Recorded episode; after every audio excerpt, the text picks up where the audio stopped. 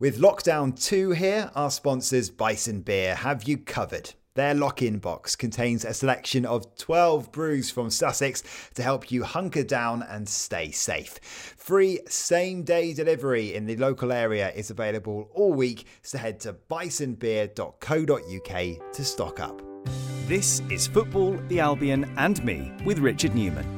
Hello, welcome to Football, the Albion and Me Extra Time. I'm Richard Newman. Every now and again, we break with the usual format of speaking to players and coaches and have a chat to other figures associated with Brighton and Hove Albion.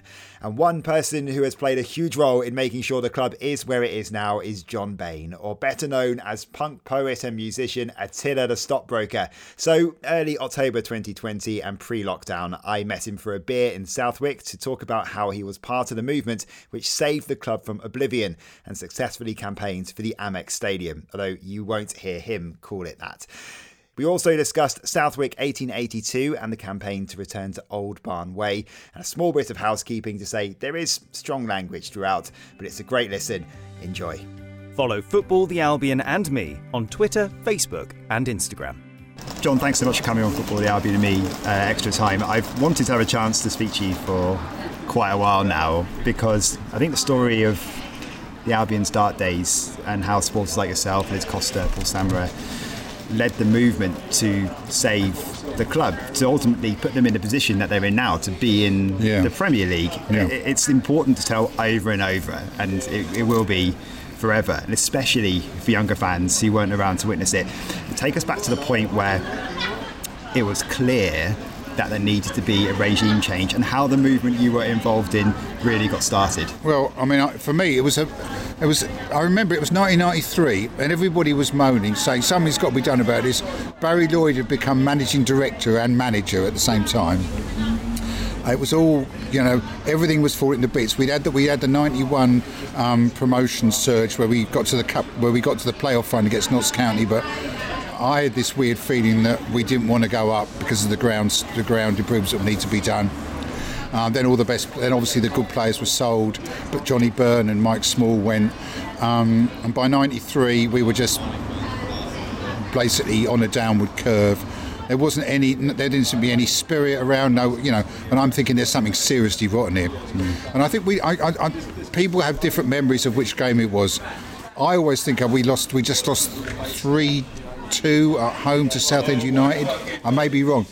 But anyway, whatever the score was, it didn't, you know, the, the, the, atmosphere um, in, on, on the North Stand was one of disaffection, anger, mixed with a sort of, you know, what are we going to do? And I just thought, right, you know, I mean, it's funny because for me, going to the Albion had always been a kind of a well, my, my great pleasure, my hobby, if you like, as a, as, a, as, a, as an activist, someone who was very involved in political stuff, very involved obviously with poetry, music, punk rock. But very much involved in rocking against racism and a whole load of anti-racist stuff during the 1980s, and obviously the socialist movement and everything. Football was like just away from that. It was like what I did. I supported the Albion, you know. It's like you know, and occasionally when they were playing the Wickers. We'll come on to that later. Yeah. Um, and of course, St. Pauli when I was over in Germany. Uh, cool. and, uh, you know, I mean, and. Um, Anyway, so uh, there we were, all moaning, and I thought I've had enough of this. So I stood in the dugout. I said, "We've got to find out." I jumped on the dugout, on the on the on, on the side of the dugout at the end of the game, and I just said, "Come on, come on, gather round." and I just said to everyone, "There's something really, really crap going on here. We've got to find out what it is. Uh, we're going to start Brighton Independent Supporters Association. Um, it's not going to have. A, it's not going to have, you know, boring stuff like a, a, a, membership or, or a committee or any of that. It's just basically, and it's going to be a kind of a group of people that want to get stuff done, want to find out what's going on and do something about it." and immediately Ian Hart, um, Paul Samrah came late. It was Ian Hart, Peter Kennard, who disappeared not long afterwards. So basically, Ian Hart, my mate, mate Mike Williams, my other mate, no longer with us, Sadie Roy Tutor. Um, we had a meeting with Barry Lloyd, which is legendary. Um, legendary in a way that I'm, I'm never going to repeat what happened in that meeting. But, but, he said something that was so utterly, bizarrely, ridiculously wrong that, it, that the whole thing could have. No, I mean, I'm just not never. It's never going to come out. Okay. Um, but but I mean, anyway. So basically, I just we just said, look, mate, you know what is going on. Um, and it went on from there. I mean, basically, we started, we, we really got stuff together. Um, everybody came with us, um, and but in obviously in the beginning we weren't really quite sure what was happening. Mm. So there was, um, you know, from the early '90s we've been doing. Obviously, there've been Gulls Eye. You know about Gulls Eye, the fanzine. Yeah. We got sued by John Campbell, one of the directors. Something I put there was a stench of decomposing flounder in the air, but he sued us for that. So we had to do a load of gigs and stuff to raise the money because we couldn't contest the libel action. And yeah. I mean, whether that, whether whether accusing, whether talking about a decomposing flatfish is indeed libel, we will never know. But anyway, to cut long story short, you know, um, everything was obviously falling, palpably falling to bits. Yeah. By 1995, 96, obviously we knew what was going on because it had all come out. Mm. Stanley had basically handed over, Greg Stanley, boss of, of, of, Focus DIY, had handed over the shares um, to Archer he got the other directors to do the same because they were worried they were, that if the club went bankrupt or went down the pan, they were to, they'd lose the right to be directors of their own companies. So we got all the shares together, took out off the peg company, um, 48585, uh, took 56.25% of the shares for himself, gave the rest to Greg Stanley, that's got control of our club for £56.25. pence. Told us, I own this club, look, stock and barrel. So basically, we, we, we you know, the balloon went up, we saw what was happening, um, and we ended up basically with Bellotti and Stanley in charge of the club and the fans in revolt, meeting every Monday night at the Concorde um, down on the seafront, um, basically calling for people to come and, and you know, I'm sure you've read my poem Goldstone Ghosts uh-huh, yeah. and, and, my poem Knighthood about the day that Dick Knight and Martin Perry turned up, mm. the consortium that was going to save the club. And that was just brilliant because we'd had Stanley bullshitting, you know, the Albion will the Albion will leave the Goldstone over my dead body. Yeah, and of course there's there's um, Ian Hart who's an undertaker, sort of smirking in the background. Um, so, of course, obviously, so there we were in the beginning. We were at Concorde calling for people to, to come and, and support and, and, help us. Yeah, we're the fans, but yeah, we haven't got any money. We, you know, Dick Knight, Martin Perry, the consortium turned up. Battle with Archer. There's me, lefty, ending up in the centre for dispute resolution of the CBI with Dick Knight and Martin Perry and Paul Samrah, who by this time had come on board, obviously, and Ian Hart, um, facing Archer, because the FA said, well, you know, yes, this is a football matter, absolutely, but actually it's a business matter because he owns the shares. You know, normal, all this bollocks that goes all the way through football. You know, businessmen, money, shares, fans, culture, community, split down the middle. Okay, that's why I personally believe all football should be run by the fans, and actually all football should be nationalised. Yeah. That's ultimately my belief. I know that's a ridiculous thing to say in, in Britain in 19 in, in, 19, in 2020, but you know that is what ultimately I believe. Football is not just another business; it is our culture. It represents our community. No individual should have the right to destroy it or the right to say, "I own this, therefore I can tear it to bits." And that's happened over and over and over again. But anyway, to cut long story short, obviously we did that. Yeah. Um, uh, you know, Dick Knight, Mike Perry came in, their money, their expertise, and our basically protests. You know, saved the club. We ended up two years at Gillingham. I, th- th- at that point, I can still remember being at Gillingham, standing next to, to Dick Knight the, uh, in, the, in the rain and men. It's the Gillingham PA announcer who runs a folk club in Gillingham. He's called Doug, lovely bloke. He said, "Now, please welcome Brighton and Hove Albion." I said Dick, "Let me do this. we need a friendly voice from home, and we need some fuck, we need some proper punk rock, ska and reggae." Yeah, yeah. You know? So basically, I became the PA announcer at Gillingham uh, for two years. Um, uh, thereby hangs a very long tail, which, unless you want to hear stories of, of, of, me doing the PA after six pints, and the day I made, and the day the day they made Kerry Mayo man, man of the match after we lost four 0 home to Darlington, and, and, the way that I announced it, um, um, and and then um, and then obviously back to to Withdean, and me and Paul Samrah with the PA did yeah. the PA from '99 to 2011, mm. at which point obviously we were gracefully retired because they didn't want to hear any more Welsh language hip hip hop. They didn't want to hear the Clash every other week. They didn't want to hear Stockhausen. And I'm sure I'm still the only only PA announcer anywhere in the country who's played Karl-Heinz Stockhausen. Um, I don't really know where that is. It's an experimental German composer yeah, yeah. before a home game. Um, but I had a, I, I, it was a wonderful time. Most important thing is we won. Um, we did, um, and, and, and, and, in winning, we showed what the value of community. We showed the value of. I mean, it was. I always say, as a lefty, it's the most successful um, community action I've ever been involved in in my life, uh, where loads and loads of people from all different backgrounds, all different social backgrounds, all different political views got together to save something they cared about. You, even, you don't even need to like football to understand what that is. I'm really proud of what we did. We've done it. Um, 2000, uh, you know, to obviously 2011 we got the new stadium. Um, since then, I've moved very much into the background. I have huge problems with modern football. I have huge problems with the money. I have huge problems with the disgusting way the Premier League know, runs things, the skewed nature of everything. But because of what we did, because of the nature of our struggle, and because of my long history as a Brighton fan, I will never, ever, ever give up on the Albion. Yeah, I, I want to talk about the Premier League in a minute, um, especially because it's it's it's relevant right now because of what's going on in the news with this Project Big Picture. We'll get to that in a minute. I think it's the fact that most of these most it's similar stories across clubs. They don't go home. They're not homeless, and then they have to find their own stadium and find their way back to the place they even are meant to be from. That's, that's you know most of the time that's that's not a case situation where you need to save a club. But I mean the amount of campaigning you had to do, the protest, the the just the, the, the imagine it, it was so imaginative. Everything I, I, I will say that I started campaigning. Well. I would say that I started actively campaigning probably in 1993, 94, right. and actually finished when we finally got the absolute guarantee that we were going to get what I still call Falmer, by the way. Yeah. You know, I, yeah. Um, yeah. I, I, sure. I, I, don't use the A word. I've never had a credit card. Uh, it's Falmer. Um, got to number 17 in the charts yeah, yeah. with a song called "We Want Falmer." Yeah, everyone. It's Falmer. Most, most I know. I know. You know, they don't like it. Barber hates it. It's I'm sorry, I'm not going to use the. Uh, it's Falmer as far as I'm concerned, and it always will. Anyway, yeah. Um, but yeah, I mean, the yeah, it was. Uh, it was probably, to be fair, 1993, 94, probably from in Ted's from 96 to to 2008, 2009. Yeah, probably probably 13 years. How exhausting was that? Um, because there's a love and a passion, but because it was um, obviously I'm I'm fortunate in that what I do for a living is I'm a poet musician who is on the radical left, who's unashamedly out there with my ideas, my politics. Um, it absolutely, you know, it was at that point where everything that I believe as a politically and culturally, and my love of, of, of football and of my club, just completely gelled together. There you have these people. Archer literally said, I own the shares of this thing. It is a business. It is a property which I have got. Therefore, I can do with it what you like. Mm. Um, my response to that was rather like the response of the Bolsheviks to the Tsar in 1917.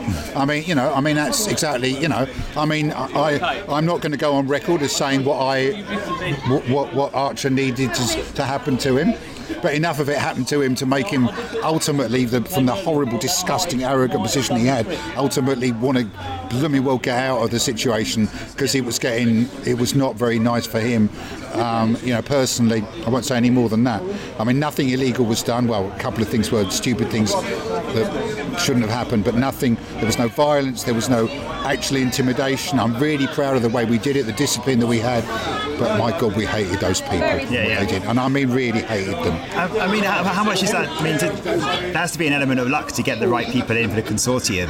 The fact that well, I mean, the, the, we, what, the luck really was that we luck wasn't the right word. I mean, we were very fortunate. I mean, okay. obviously since then we've helped an awful lot of other clubs. For hmm. instance, you know, Rec, from, there's Wrexham, there's Mansfield, there's loads. Yeah. Chester, loads of people that we've advised and helped who've been in the same situation, who haven't got anywhere near the breadth of of campaigning talent and because you know it's Brighton and Hove and, and, the wider area. There's a lot of talented people around here, and we have a big fan base to begin with. Um, and yes, we were lucky with Dick Knight, but we always knew somebody. I, I was certain somebody was going to come in from our area. We had the right people. We knew and, and, and, he was. I mean, I'm still good mates with Dick now. You yeah, know, um, so from that point of view, it, you know, it was kind of, it was really weird. I mean, I always thought we were going to win, and when I wrote Goldstone Ghosts, remember I wrote that on the in a couple of days before the game at the last game at the Goldstone against Doncaster, which we needed to win, yeah. and then get a result at Hereford probably to stay in the league. And when I wrote that penultimate verse, and one day when a new home's built and we're storming back, a bunch of happy fans without a care, we look back on our darkest hour and raise our glasses high and say with satisfaction we were there. I know it sounds really weird, but I was absolutely certain that everything would be all right in the end. Right. That with the level of creativity that we got, with the level, with the number of people that we had involved, even if if we had to drop out of the league, even God forbid if we'd had to start the club again, that we would have in the end we would you know I, I'm not I'm not surprised at all that we're where we I you know that where we that we are where we are now. Yeah. Um, obviously, we were very lucky. Where we were lucky with Tony it was with Tony Bloom.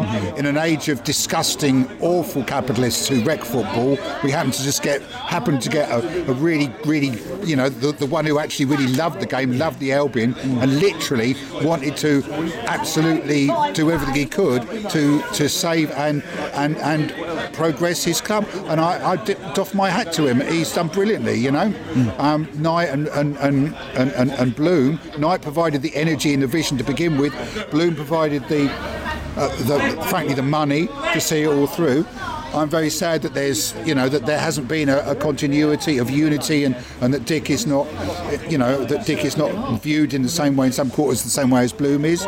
Um, for me, they're they're equal now in terms of their their their achievement. But for me, Dick will always be the one who was there in the darkest hour. You know, it's the ones who were there in the darkest hour that I have the most respect for, to be frank.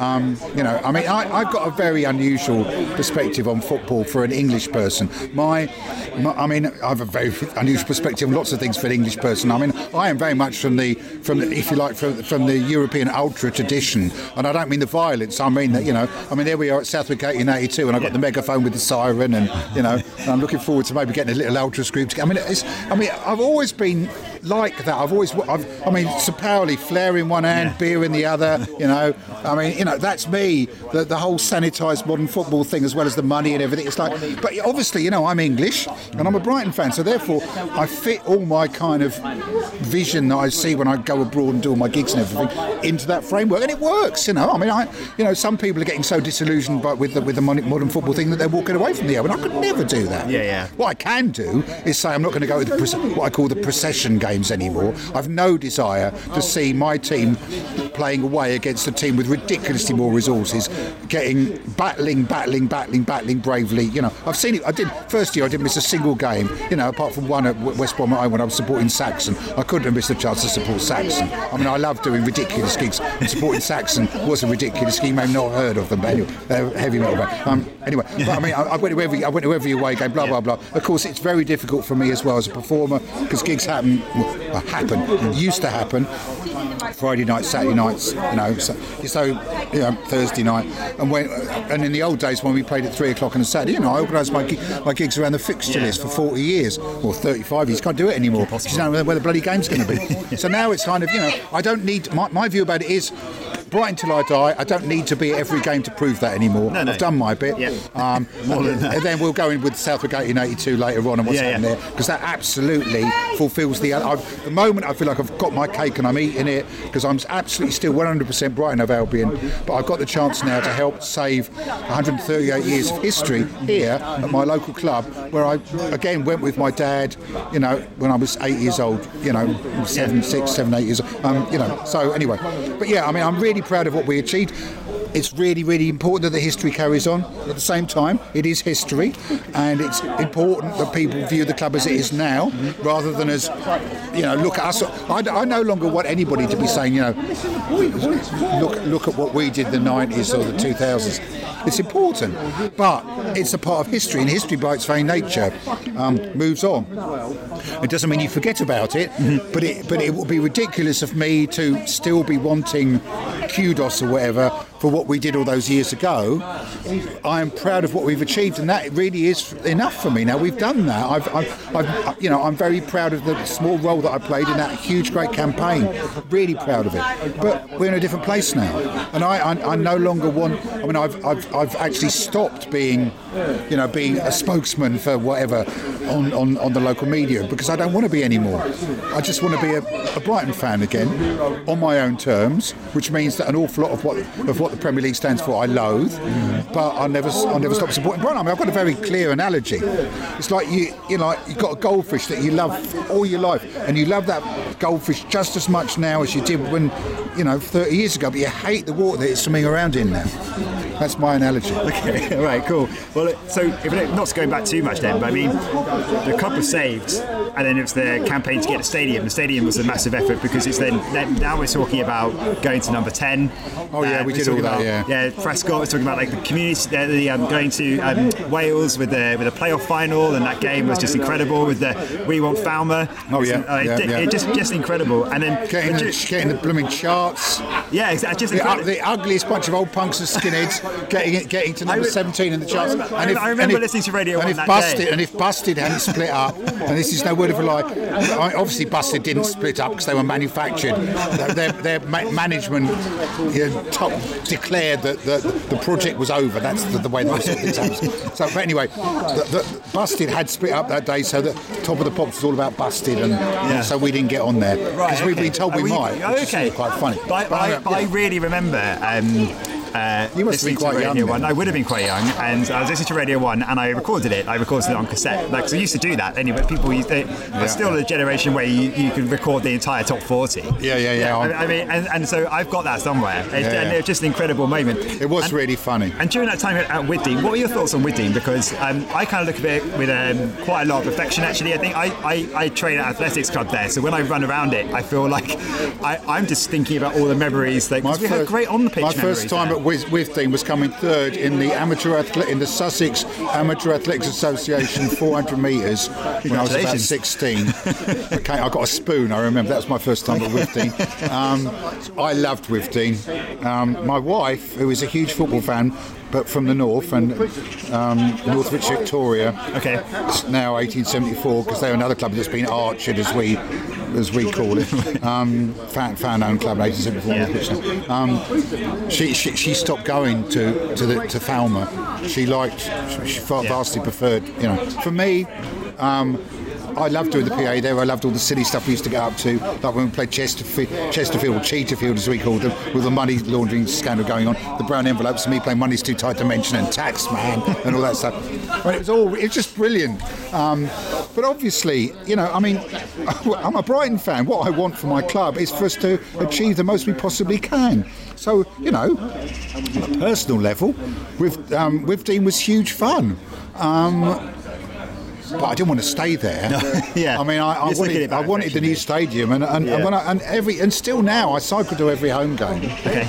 And as I, and I, you know, it's ten miles there, ten miles back. Yeah. And as I come over that last bit, and I see it's just at the bottom, and you see the ground, I just think we did that. I always think it's like, yeah. I mean, I'm really proud of what we of where we are. Yeah. I mean, that's the thing. I mean, it's you know, it, it, the, the irresistible force is my loathing of modern football and the disgusting money in the game now, the ludicrous transfer fees, the ludicrous salaries. You know, in an age where so many people are struggling so badly, the the, the immovable object is my love for Brighton of Albion Football Club. Hmm. Never changed. I've, I've, I've, I've, made my accommodation. I'm fine. I'm, I, I'm not. I'm not. I'm not. I'm at peace with myself now. I know where I am with it. I'll never stop supporting the Albion, but I don't need to feel that. I don't feel the same way about it as I did when we were at Withdean. I'm not part of that. I'm not. I'm not a part. I don't feel in my heart that I'm a part of the club anymore. I'm just a fan, just somebody who, who supports Brighton, like I've always done. And that's fine. I'm, I'm, I'm, I'm okay with that. Yeah. Uh, let's talk, quickly talk about the Premier League now then, and football as it is now, because this is the um, commercially it's the most successful league in the world, and it's has to sell certain bits of its soul to, to do that. You you would say. Um, we've had this week. I mean, this week the weekend just gone. Project Big Picture came out, and that's the That's thing. the most, that's one of the most proposed by- contemptible and disgusting things I've ever heard. Right, and I've got to say, hey, I mean, you know, Brighton, Barber, you know, Bloom, the current setup, compared to most, Hmm. I mean, I, I disagree. With, I mean, I have regular conversations with Paul Barber on, you know, email. Yeah. We, we disagree about just about everything, but I will say that Barber is streets ahead of some of the scumbags, and what they have tr- what they have done, what they've tried to do. I mean, you know, they're tied into this system now, and they have tried they've tried to do an awful lot of really good stuff within that. I mean, you know, but they are tied into the blooming system now. What, what, what's the um, and what, what, what, what's going to happen in the end though? Like, do you, what's the best case scenario? and What do you think will actually happen? Well, I mean, I, you know, I, if you if if you haven't, listened to um, Ian Holloway talking to BBC Yeah, Radio heard that this morning, Merseyside. yeah. Uh, not hum, BBC Humberside. He's Grimsby manager, isn't he? Absolutely brilliant. Yeah. But, yeah, What I think should happen, and um, for God's sake, you know, that's, you're going to tell me telling the Tories taking over anything. I think the government, actually, I think that the the people in charge of the government of this country should tell the Premier League, you're going to do this, you're going to do this, you're going to do this, you're not going to do that, you're not going to do that. I mean, that's one of the things that Jeremy would have really sorted out if we managed to win. And I'm not going to get into the politics now or whatever, but but you know, I know that that the Labour people that I know were committed to really sorting this rubbish out. I mean, it was totally, utterly, utterly wrong. But you don't have to be a lefty. You can be as right wing as you like and still believe. And I know a lot of people are. I know not everyone I drink with and talk to is left wing. Obviously, there's loads and loads of right wing people who think what's going on in football now is contemptible. It's not a sort of left right thing. It's a kind of a community thing. It's kind of you know this is our community. They view it just as a commodity that you sell, but it's our it's our it's our it's us. Yeah. That is why so many people walk away now and go and support Dulwich Hamlet or Whitehawk or whatever. You know, it's because because because they they feel something. You do feel something. I mean, it's it's it's you know. I mean, I can say that that with the 90 people on the. I mean, having been thrown out of the ground now, you know, 90 people on Southwick Rec on a Saturday afternoon, which for a, a club playing in, in intermediate football to get 90 people at a home game, I'll tell you, it's better than most county league sides um, without even having a stadium. But in, I, there's a part of me that actually feels like that is more my football soul than than being at, at Falmer now. I mean, it's, it's so complicated because, as I say, I'll never, ever, ever stop supporting the Albion. But there's that part of me that, that loves football, loves football as a community experience, not as a commodity that is sold to me as a customer. Has it has it gone too far now that you, it can't be read back? Because if you look at the, if you, you've given an example of Ger- German football in the Bundesliga, there are clubs like St. Pauli, Union Berlin, another one. Like they are, they, they, they there's a certain rule where there has to be a certain amount of fan Well, ownership. there's, the, there is the, there's the, there's the 51% rule. is that is, is that the Which- best compromise situation? Do you think that could I, I think, happen I, I in mean, the if, if we got the 51% rule in this country, I would be so overjoyed. Right. Okay. Yeah. I mean, that would be a really good start. Is it even possible? Um, Probably not. Anything's possible. Okay. Um, it depends on the political will of the government. It's as simple as that. You know. yeah. This is Football, the Albion, and me with Richard Newman. If there's one thing this podcast misses most about not being able to cheer on the Albion at the Amex, it's not being able to pick up a pie at the same time from official supplier Piglet's Pantry. But fans can recreate that matchday experience with home delivery. And with Christmas around the corner, listeners to this podcast can benefit from 15% off their Christmas range for December pre order and delivery only. Just visit pigletspantry.co.uk and enter the code AlbionXmas, that's all one word, AlbionXmas, before the 1st of December at the checkout to get your discount. Follow Football, the Albion, and me on Twitter, Facebook, and Instagram. Let's talk about Southwick. Um, so Southwick, 1882, club formed out of the, the mess that's happened in the in the last Well, few what, what, what basically, um, to be blunt, what happened was this: um, okay. 20 years ago. I mean, I, you know, as with the Albion, started going to the Albion when I was six. Same sort of time when the Albion weren't. I mean, when I when I started, I tell you, it's quite funny. This and people my age will remember when you went to the Albion.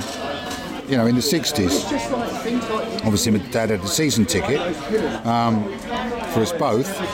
Although I think actually maybe he could take me in when I was little, could take me in just as of right.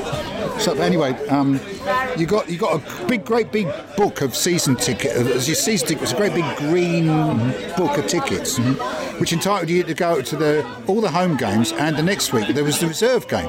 So when I was really little, it was like Poppy. There's loads of people here one week, and there's hardly anyone here the next. Why is that? And he said, well, the first week's uh, the, the this, this is the the first team, and it's, and it's the reserves. So they're the ones, and the first team's playing somewhere else. And these are the people that want to get in the first team, but aren't quite good enough. Um, you know, so that's why there's not many people here. Um, and then we start at the same time when when the weren't weren't, weren't, playing at home. Um, sometimes we'd go to. Um, and go to the Wickers. And that was, at the time, it was brilliant. It was a really good community club.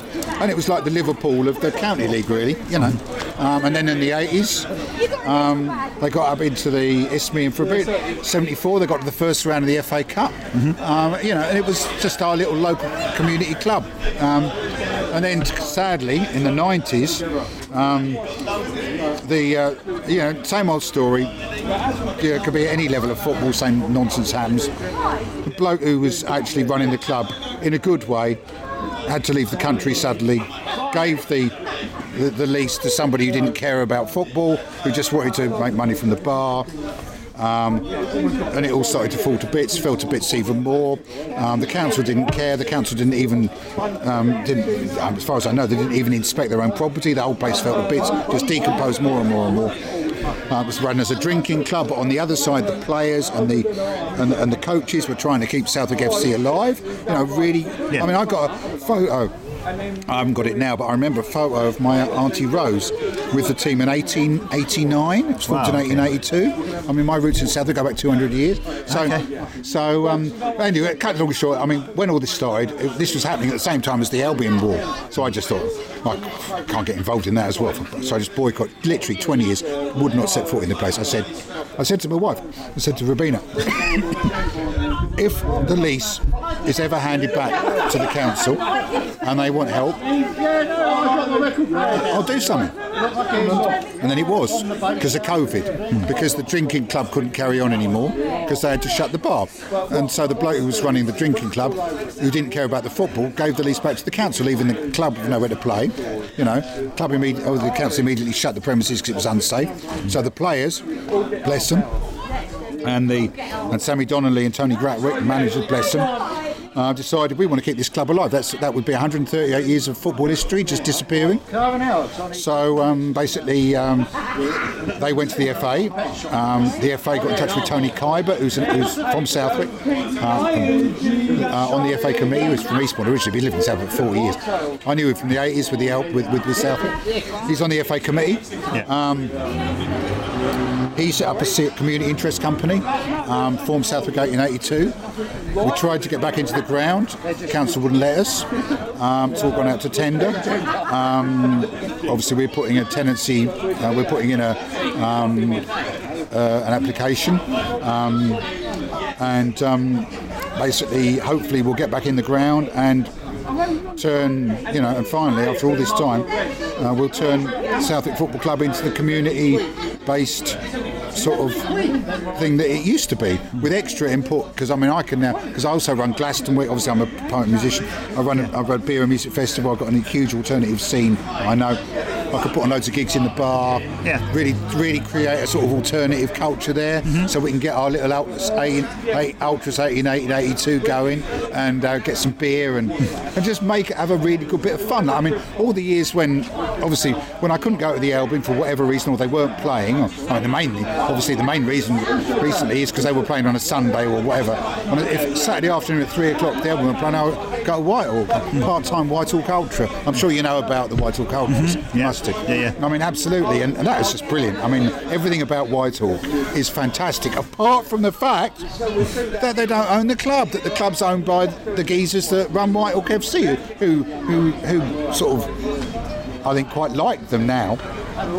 Um, but you know, there's no connection between the ownership and uh, and, and, and the you know, Yeah. and what we got with 80, 1882 is the possibility to have a proper fan-owned little fan-owned club. And, uh, but as I say, Do you look at clubs like, um, uh, obviously it's an, ob- it's an obvious example, but Lewes, Dulwich Hamlet, for example, Totally. the, the success Um, that they've had. Cla- Clapton, see, Clapton, probably the biggest one of all, the, the Tons. Um, I've been there a couple of times with the Clapton Ultras. I mean, all that stuff is just brilliant. That is, I mean, if you've got, if you like, basically, if you if you like re- real ale punk rock and you're left wing, uh, then then it's quids in, really, isn't it? I mean, I'm not I'm not asking or expecting that at Southwick. Oh, I'm, the, certainly the, the real ale. Um, you know, definitely, but the other bits are optional, obviously. Um, but I mean, um, you know, this this this new development, this this, and it is, it's it's a real rebellion against the Premier League and all that bollocks. It's people taking things for themselves, actually creating their own clubs.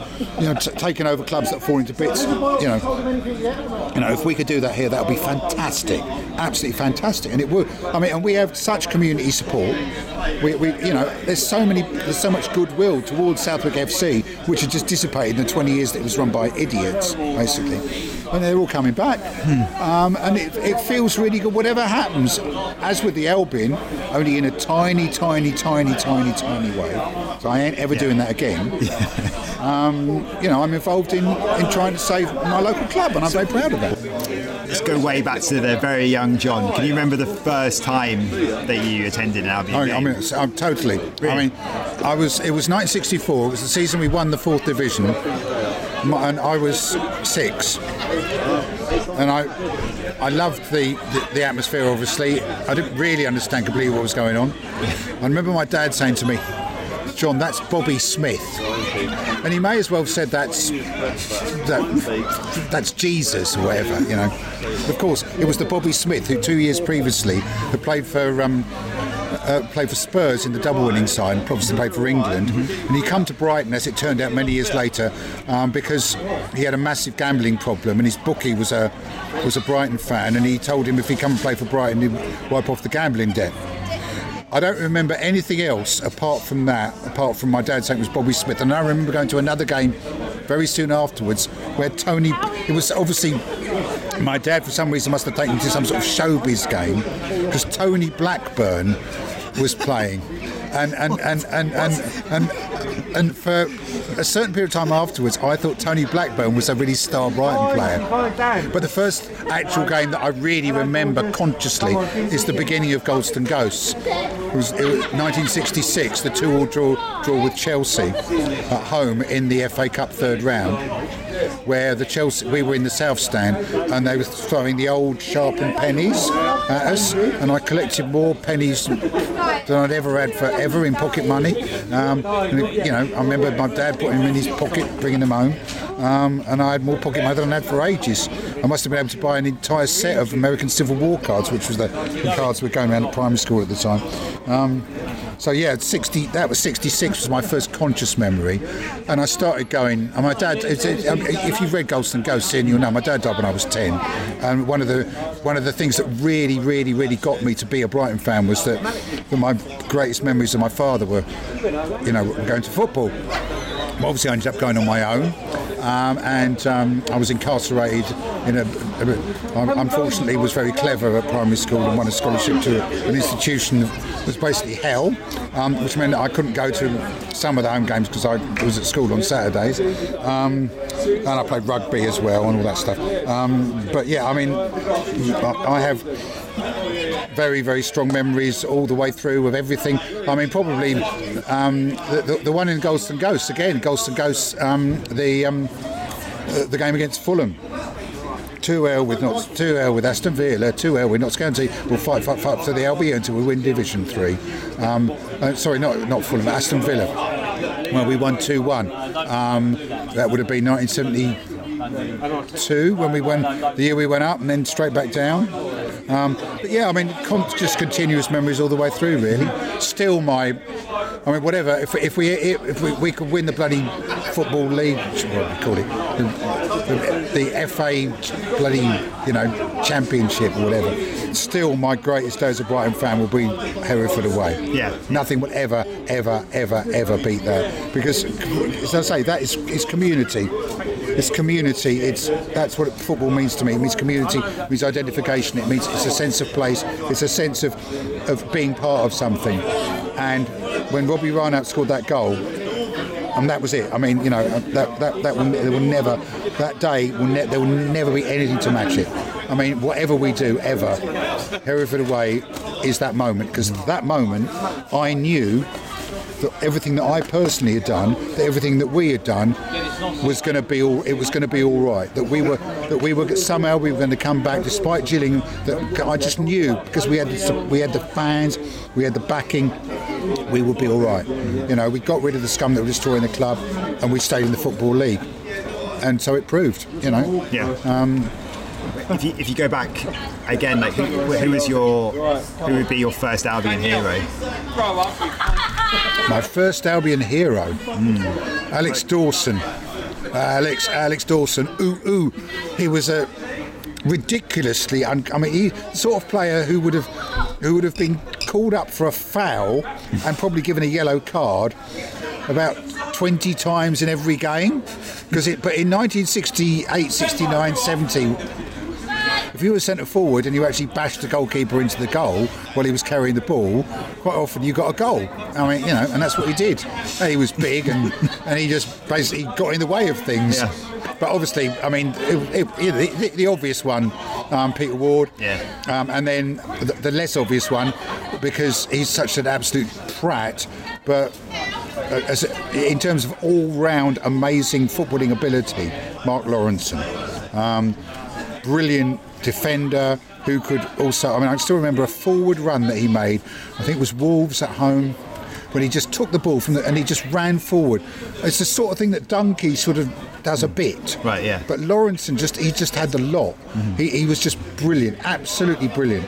And in just in terms of the absolute all-round play and the and the longevity of achievement, I would say Mark Lawrenson would be my favourite Brighton player. And it pains me to say that because as a pundit and some of the stuff he said, said about the Albion, I mean, God's sake. But you got to. You got to listen to the Mark Lawrenson episode because he's uh, he's very complimentary about the Albion. Oh, good. Uh, and and, it's, and he actually says in that. I mean, I, I think he's maybe he's not had a lot of opportunities to talk about it. I, I don't know, but he. Um, in that, he does talk about how his best memories in general, all round, are at the Albion because it, was, it, was, it was the most fun that he had playing. Well, I mean, he was coming forward then. He was making his mark on the game. Yeah. And of course, we got him in, when he went. We got Jimmy Case in exchange for reasons that you probably know about, which are quite amusing. Hmm. Yeah, yeah. Um, and um, of course, Case had a, a big impact as well, to say the least, Yeah. Yeah, in Um, a lot of ways. Who would be your cult hero then? Like, so not necessarily the best player, but someone that just became a bit of a. A, pl- a player who I really, really, really loved, who a lot of other people went, Darren Currie. yeah, yeah. an absolute but the way he could just you know like again um, obscure sort of indie punk rock reference give him a ball and a yard of grass um, but Sultans of Ping FC um, I mean he could just get the ball. I mean he couldn't tackle. He had no speed. Uh, he could take a good free kick. But what he could do is and this is obviously in a team that wasn't very good he could get the ball and he could do passes that were so pinpoint Mm. that half the time the players that, were, that they were supposed to be going to didn't know what was happening and didn't actually but they were brilliant. Yeah. I mean I, I really really um, like if like as an absolute Darren Currie would be yeah it would be it would be definitely Darren Currie. I mean it was just like everybody recognised what he could do but I just I'm that sort of person that I really like, uh, unsurprisingly, given what I do for a living and, and my status as a performer in this world, I like the outsider who's clever and sometimes mis, mis, mis, uh, misinterpreted or, or, or under underappreciated. Um, I really, yeah, Darren Currie. Yeah. And, and and when he came on the on one of our marches when he didn't have to and everything, Yeah. spot on. Yeah. And the other one, as I say, Craig Mackail-Smith, despite the, um, the the bollocks with the um, with the COVID thing, as I say, I remember I remember listening to him before he came to us, talking about his life just as an ordinary working class bloke from Luton um, or Watford. Uh, I'm sorry, that's like confusing Brighton and Crystal Palace. It Watford, wasn't it? It was Watford. Yeah, Um, yeah. And, and, and, and not going through any academies or anything, stuff, yeah. starting in non-league, Yeah. going to Dagen, going from St Albans City, I think it was to Dagenham and all the rest of it. Yeah. Just the incredible pleasure and sense of achievement and sense of honour and privilege that he felt being a footballer. Every fu- uh, sorry, nearly every footballer who plays the game at a professional level should feel that. You know, everybody in this world who earns their living doing what they love should feel that. I feel it. I mean, I've earned my living doing what I love for 40 years. I feel constantly um, what's the word? I mean, I, it's, indebted is the wrong word, but when I do a gig, whether there's 20 people there or 300 people there, I give my all. Hmm. And it's kind of this is I do I've I've earned my living doing what I love all my life, all my adult life since I was 22 years old, and that is an incredible privilege. And any footballer who spurns that, who who just showboats or happy to sit on the bench warming their ass hmm. because they get an extra forty thousand pounds a week, can do things that I'm not going to say on a podcast. Okay, so I'm going to ask you to pick a an ideal Albion eleven, I think. But so you have, have to pick a realistic formation. First thing, before you think about that, to pick a manager. Graham Potter. Yeah. I think he's a visionary. I think, I mean, everything about Graham Potter is exactly what I love about football. The thing that, the thing that makes it easy for me to, to love the Albion now, despite all modern football bollocks, is the fact that the ethos of the manager, and I've, and I've talked to quite a lot of people who've, who've known, because he's, obviously he's never been a, a successful. This idea Yeah. that you've got to be a successful player to be a successful manager is so prevalent in football Mm-hmm. that in order to be a pundit on the television or to be a football manager, you've got to be in a successful. You've got to have, have actually played the game to a high level. I've got a really good quote for you about this because it, and it is really funny. I can't remember who it was. It was some Italian, you know, some quite successful Italian manager who was asked, you know, you never really played the game at all to any high level. How do you have credibility with your players? And he said, well, um, in order, you know, in order to be a jockey, you really don't need to have been a horse first, and that just sums it up for me. You yeah. know, I mean, you know, and and, and I, Potter is my favourite Albion manager. I mean, I'm not, no no no two ways about it. His his ethos, the playing style, the the vision, the intelligence, the way that he approaches the game. And, I, and as I say, I've, I've spent hours talking to people who know him at, from university and all the rest of it and stuff. And when he was studying, I think the guy's brilliant, absolutely brilliant. Um, and I know again this will sound ridiculous. My favourite Albion team would, in the main, be, uh, and you know, in the main be the, the one we got now. Really, Okay. I mean, I, I, I'd, I'd, I'd, I'd put obviously I put Bobby Zamora and Peter Ward. Let's talk. Let, let's say. Let, let's look at it. Then maybe not as uh, necessarily the most talented team, but just the ones that you've got the best, mem- best memories of. Then instead. Yeah, I mean, if, if you're talking about that, then Yeah. let- Let's let's let's let's, let's, let's do it. So you have got the best memories. So almost like combined with. Um, well, okay, Brian Powney, ones. Brian Powney, John Templeman, Lewis Dunk, Steve Foster, including the urination. Um, uh, left back, probably Chris Catlin. Um, uh, definitely Craig Mackail-Smith up front. Definitely Peter Ward. Um, Darren Currie in midfield. Three more. Knockout, absolute hero. Yeah. Um, totally. Yeah. Love him, absolutely love him. Um, Lawrenson. Um, uh, this is a very, Final obviously, one. like me, very eclectic. How many more have I got? Two? One. One? Is it one? I think so. Um, yeah. Unless I'm not counting very well. I'm, my maths isn't my best thing. Alex Dawson. That's an interesting combination. I mean, the, the best team is more. I mean, you know, when I saw us against in the ridiculous game against Manchester United, Yeah, I thought to myself, this is the best. I mean, you know, I mean, you can knock the you can knock the Premier League all you like, but in terms of if you actually, if you like football, if you like actually what is going on on the pitch, Mm. we are playing the best football that we've ever played in my 63 years as a well, six, 57 years as a conscious Brighton fan. We have never played such good football. Mm. Now you can knock the Premier League all you like, but if, if you take football as that as that product, which I Mm. Yeah. would never say it's a product because I'm an artist, so I would say it's it's I, it is what I'm watching. You call know? Let's call it art, entertainment. just, you know. entertainment. It's brilliant. It's absolutely brilliant. Uh, it's completely different from from what I responded to.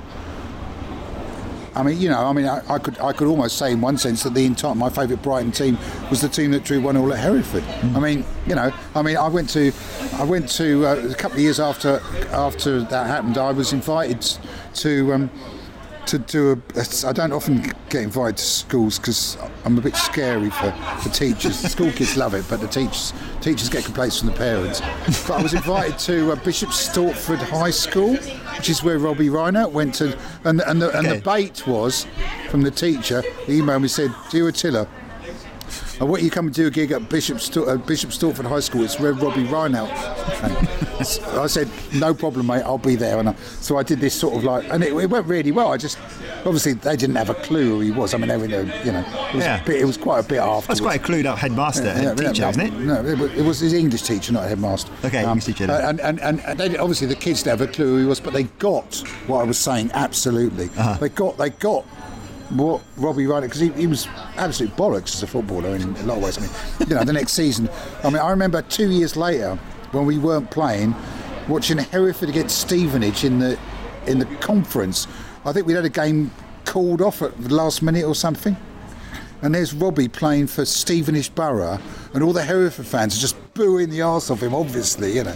And, every, and, and obviously we knew why. I mean, no, all the Hereford fans, all, sorry, all the Stevenage go, why are they booing Robbie Ryan all the time? and I said, because he scored the equaliser for us, uh, you know, a Brighton fan, you know. That's the beauty of football. you Yeah, know. yeah. I mean, I, I, I couldn't even answer these questions. I mean, because for me, the the, the, the totality of the thing. The thing I love so much about football is, you know, I, you know, I, this, this is getting really intellectual now, but it's the totality. I love the beauty of seeing my team as a brilliant performance machine on the pitch. Mm-hmm. And I love that being in that free style where they, where they will, will dare to try and play mm. creative. I mean, uh, anti-racist hero Chris Hughton, football-wise, my God, no, not not for me. Um, you know, I mean Potter. I mean, you know, when he went to Man City. And he, and he tried to do what he did. We lost four 0 Hmm. but he fuck he, he gave it to him, and we had you know we I mean and you know all it, the, the difference was just in the strikers mm. because we played brilliantly. I mean. I and think to- that praise afterwards from Pep Guardiola and to do genuine, and to wasn't it? do that and to continue to do it. Yeah. And I and I literally do not care about the the relegation thing. I want us to carry on playing the way we are for the whole season. I don't want us to change at all, and I want Graham Potter to be manager of the Albion till I die, and I want that to be in 20 years' time. I think he is the best manager we've ever had. I love what he represents. I love the, the style that he plays. I love the intelligence behind it. I love the the daring, given that we don't have the resources of these other players, of these other teams, he's going, well, bollocks to that, I don't care, I'm going to do this anyway. Mm-hmm. You know, I mean, obviously he's not going to stay with us. One day soon he's going to be managing Man City or one of these other big teams, and he'll be incredibly successful because he will, he will literally take, because what he's trying to do with us is apply that principle to a, a squad which in some ways is, well, by our standards, is the best we've ever had, but compared to the top ones is really limited. Um, and he's going to go to one where he can literally have what he wants. I mean, I think he's the best. I think probably Potter may actually be, be one of the best ever football managers in history. Actually. Okay, wow, I mean, okay. you know, I mean, He's I, still you a young manager, isn't he? I'm- I'm- Lots of- but I mean, so so we've got Yeah. the best team we've ever had, and we've got the best manager we've ever had, which for me compensates for an awful lot of the Premier League bollocks. Does that make you quite excited about it as well? Because you look at the players coming through as well. There seems to be a bit of a. There's a very much a. a a desire to, long to go term. long term. It's all about youth and bringing through your own players, and that's quite. I mean, that's that's that's I, also. I love that. I, you see, That's I mean, refreshing in the so- Premier League. Yeah, absolutely. This is the thing. I mean, you know, so we go. I mean, what what a joke. Um, the jokes on Chelsea. So because I mean, so the, the, the, with, the, with the top yeah. with the top six clubs, it's like the rule is no matter how good your youth team player is, you've got to buy somebody, Yeah. probably from somewhere foreign, um, and they've got to cost thirty million pounds. Otherwise, oh no, eighty million pounds now, um, or then or, or you can't put them in. And you know, so we got Lamptey. I mean, like the best. I mean, you know, that, I mean, I mean that is he's played what twenty games for us or whatever. He's without doubt the best right back we've ever had. I mean, you know, there's, I mean, can't think. I mean, there's no there's no competition there. It's like stupid. That's you know, it's obvious. It's just there. Hmm. You know, and I, I love all that. That's why my enthusiasm for the Albion. Well, I mean, it's, it's it, as I say, it's the irresistible force and the immovable object. I can't stand the way that football's going. I can't stand the Premier League. I can't stand this awful pay-per-view thing. I'm, I'm not Yeah. keen on VAR. Um, the sanitizer, I loathe all seater stadium. I want to be standing there with a pint and a flare and, and, and you know, I mean, you know, I mean, all the rest of it. But my my love and enthusiasm for the Albion is as strong as ever, and that actually is because of the vision and the money. Of I've got to completely. I've got to confront my own my own contradictions. The vision and the money of Tony Bloom, and the brilliance of Graham Potter, and and, and the long the long sighted the long sightedness of the club, which I'm very proud about because I was a part of that in getting, you know, not only just building, not just fighting for the, the stadium at Falmer, but also doing all the. Um, the, the, the, the build ups, the, the, the stuff in Lancing as well. You know? Yeah, I mean, yeah, absolutely. I mean, it's incredible that it's changed. We end every podcast with exactly the same questions that we give to everyone. So I'm going to fire them at you as well. They might cause some talking points anyway. Um, they're not all about football, so they're just, just a little bit random. Oh, okay. so Goldstone, Withdean, or Amex? Or, sorry, Goldstone, Withdean, or Falmer? If you if it's Goldstone Withdean or Falmer, it's Falmer. Okay. If it's Goldstone Withdean or Amex, it's Withdean. Starter or dessert for you? Sorry, Starter or dessert? starter or dessert? Um, dessert probably. Yeah, okay. In the same season, would you rather win the FA Cup or avoid relegation from the top flight? Oh well, definitely win the FA Cup. Yeah, I know, And then, and, then, and then go down and come back up. Yeah. But win the FA Cup, absolutely, totally. And play in Europe. Um, playing the first. I want to play in the first qualifying round against against Partizani Tirana in Albania, where I went in 1989 when it was still Stalinist, um, and saw England England uh, against Albania in a World Cup qualifier. Partly, partly because of the football, mainly because I wanted to go to Albania. Would you still consider? We can consider yourself an England fan. I mean, I've never considered myself. I mean, I always say I'm, I'm from Southwick, so I support Southwick. I'm from Brighton, so I support Brighton, and I'm from England, so I support England. But my Brighton to England ratio is about 100 billion to one. My Southwick to England ratio is probably 50 to one. I, I want England to win, um, but um, you know, uh, ultimately, it's the name for a piece of land and a football team. I am about as internationalist as it's possible to be. I mean, Yeah. Speak three languages. I've done God knows how many gigs in mainland Europe and, and all over the world. I am the ultimate non-nationalist, non-flag shagger. Yeah. Okay. So um, you've, you've mentioned this already, but would you get rid of VAR? Oh, totally. Oh, VAR.